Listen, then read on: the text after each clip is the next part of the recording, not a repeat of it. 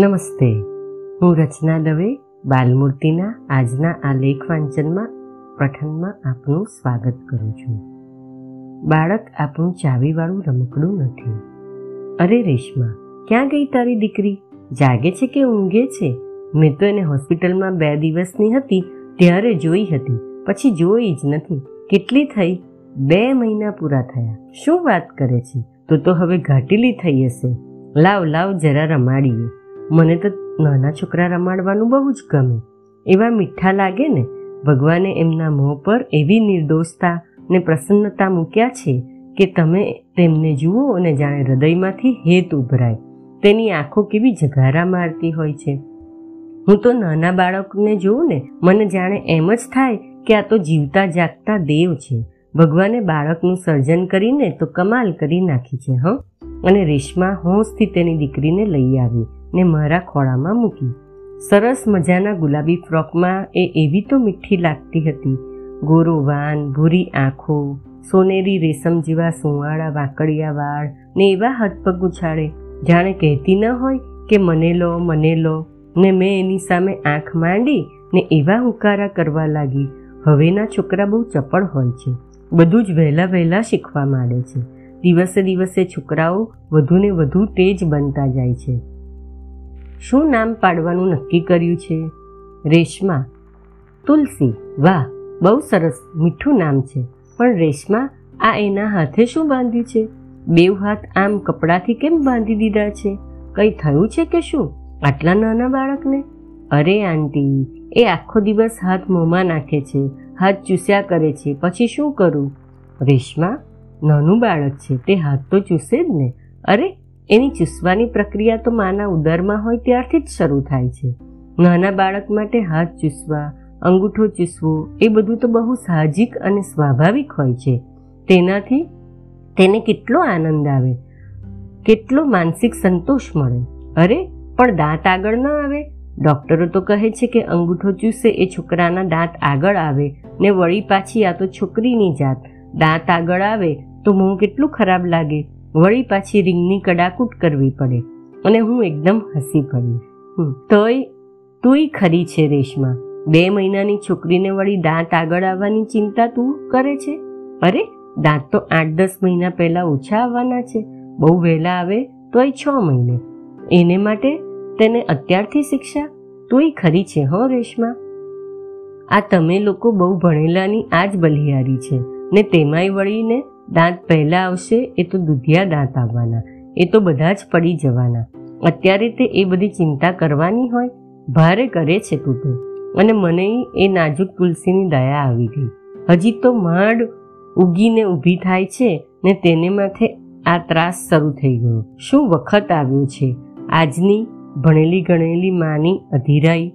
આ વધુ પડતી જાગૃતિ કેવા અતિરેક સુધી પહોંચી જાય છે? થોડા વર્ષો પહેલાં આંતરરાષ્ટ્રીય ચલચિત્ર મહોત્સવમાં એક ચલચિત્રને પારિતોષિક મળ્યું હતું. તેમાં કથાવસ્તુ એવું હતું કે માને બાળક અવતરવાનું છે. પણ ઉદરમાં રહેલું બાળક તેને સાદ કરે છે. મારે આ દુનિયા પર અવતરવું નથી અને એ બાઈને આશ્ચર્ય થાય છે. મેં તો બહુ જ ઈચ્છાથી અને પ્રેમપૂર્વક આ ગર્ભ ધારણ કર્યું છે. આવું કેમ બને? અને એ બાઈ દુનિયામાં કેટલા બાળકો સ્વેચ્છાએ જન્મે છે અને કેટલાને અનિચ્છાએ જન્માવવામાં આવે છે તેની તપાસ શરૂ કરી. તો તેને જાણવા મળ્યું કે એંસી ટકાથી વધુ બાળકોના જન્મ કૃત્રિમ રીતે એટલે કે સિઝેરિયનથી કે ફોર્સેપથી કરવામાં આવે છે. બહુ ઓછા બાળકો કુદરતી રીતે જન્મે છે અને તેના કારણોની આગળ તપાસ શરૂ કરી. બાળકોની તેમના મા બાપને હાથે જ કેટ કેટલી ઉપેક્ષા જોવા મળે છે. સાત વર્ષની રુચિ સવારે આઠ વાગે સ્કૂલમાં ગઈ હતી ને બાર વાગે આવીને બારણું ખખડાવે છે. માને મળવા તે અધરી બની ગઈ છે. પણ માં ક્યાં? માં માં, પણ જવાબ મળતો નથી. અને તે રડવા માંડે છે. એના એ રડવાનો અવાજ સાંભળી બાજુમાં રહેતા બેન બહાર આવે છે અને તેને કહે છે, ચાલ દીકરી, તારી મમ્મી તારા દૂધ નાસ્તો મારે ત્યાં આપી ગઈ છે. પણ માને મળવા એ અધીરી દીકરી. તેને દૂધ નાસ્તો ક્યાંથી ગળે ઉતરે? તે તો તેના ઘરના બારણા આગળ જ બેસી પડે છે, ખૂબ રડે છે. તેના કુમળા હૃદય પર એક ઘેરો આઘાત લાગ્યો છે. એ આઘાત તેને માટે અસહ્ય છે. મા મને કહ્યા વિના ગઈ જ કેમ? એણે મને કહેવું તો જોઈતું હતું અને ગઈ તો હું આવી ત્યારે આવી કેમ ન ગઈ? હવે હું એની સાથે બોલીશ જ નહીં. માને હું ગમતી જ નથી. એટલે જ એ મને આમ મૂકીને જતી રહી છે ને? બાળકને જોઈએ છે સ્નેહ અને સ્વીકાર્યતા. તેને બદલે તેને મા તરફથી જ આમ ઉપેક્ષા મળે તો એ દુઃખ કેવી રીતે જીરવી શકે? આજની શિક્ષિતમાં બાળકને સંવેદના હોય છે? એવું સમજી શકે છે ખરી? અરે, સમજી શકતી હોય તોય સ્વીકારી શકે છે ખરી? બાળક ઉદરમાં હોય ત્યારથી તેના મગજમાં એક ભૂત સવાર થઈ જાય છે કે મારા બાળકને સર્વગુણ સંપન્ન બનાવવું છે. એક માતા તરીકે બાળકની પ્રગતિ માટેની આ મહત્વાકાંક્ષા કંઈ ખોટી નથી. એ હોય તો જ તે બાળકનો વિકાસ થઈ શકે. પણ આજની શિક્ષિત માતાઓના મગજમાં એ મહત્વાકાંક્ષાનો એવો તો અતિરેક થતો હોય છે કે બાળકને એક જીવંત માનવ છે, તેની સંવેદના છે, તેવું તે ભૂલી જાય છે. હમણાં જ બીજી માતાને મળવાનું થયું. બહેન, પોતે તો ડૉક્ટર છે અને તેને બેબી આવે હજી ત્રણ મહિના જ થયા છે. બેબી ખૂબ નાજુક નમણી ને મીઠી. દેખતા જ વાલ આવે તેવી છે. એની મમ્મી ક્યાં? મારાથી સાહજિક જ પૂછાઈ ગઈ. એ કમ્પ્યુટરના ક્લાસમાં ગઈ છે. ડૉક્ટર છે ને કમ્પ્યુટરના ક્લાસમાં? મારાથી પ્રશ્નાર્થભરી રીતે જોવાઈ ગયું ત્યાં તો તેના મમ્મીએ જવાબ આપ્યો, હવે એ મોટી થશે, એટલે એને કમ્પ્યુટર શીખવવું પડશે ને? જમાનો કેટલો બધો ઝડપથી આગળ વધી રહ્યો છે.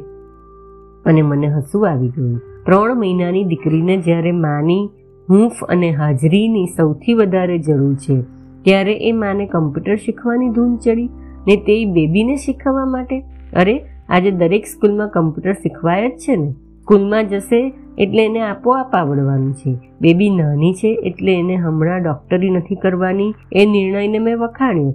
પણ ત્યાં તો આ બીજી વાત સાંભળીને મને એ માં અને દીકરી માટે બંને માટે કરુણા ઉપજી. અરે, મને તો એટલી ચિંતા થાય છે. કે હું આ છોકરીને મોટી કેવી રીતે કરીશ? એને ભણાવીશ કેવી રીતે? મને તો કાંઈ જ સમજાતું નથી, મા બોલી. અમેરિકામાં બાળક જન્મવાનું હોય તે પહેલાં જેમ માને માટે ડૉક્ટરની ટ્રીટમેન્ટ જરૂરી છે, તેમજ મા અને મા બંને માટે વિશિષ્ટ પ્રકારના વર્ગો ચલાવવામાં આવે છે, જેમાં બાળકના ઉછેર માટેની ખાસ તાલીમ આપવામાં આવે છે. આપણે ત્યાં પણ હવે શિક્ષિત કહેવાતી માતાઓ માટે આ મધરહુડ ટ્રેનિંગ વર્ગોની બહુ જ જરૂરિયાત ઊભી થઈ છે તેવું લાગ્યા વિના રહેતું નથી. આજની મહત્વાકાંક્ષી માતાઓએ બાળકના બાળપણને તો સદંતર છીનવી લીધું છે. સ્કૂલમાં છ છ કલાક સુધી બાળક ગોંધાઈ રહ્યું હોય, પછી તેને મુક્તપણે રમવા દેવાને બદલે સંગીત ક્લાસ, ચિત્ર class, karate class, skating, swimming, અંગ્રેજીના વર્ગો, અરે કેટ કેટલી પ્રવૃત્તિઓ. મારું બાળક તો ખૂબ હોશિયાર છે. એનો તો જરાય સમય મળતો જ નથી. કઈ આજની માતાઓ ફૂલી સમાતી નથી. ત્યારે મને એ માને પૂછવાનું મન થાય છે કે તમે ક્યારેય તમારા બાળકને એને શું કરવું? ગમે એવું પૂછ્યું છે ખરું? બાળકને આપણે આપણા ચાવીવાળા રમકડા સમજીએ છીએ આપણી પ્રતિષ્ઠા માટેના પ્યાદા સમજીએ છીએ એના અંતરની ભાષાને આપણે ક્યારેય વ્યક્ત થવા દઈએ છીએ ખરા? કેટલી મોટી કમનસીબી છે. અસ્તુ.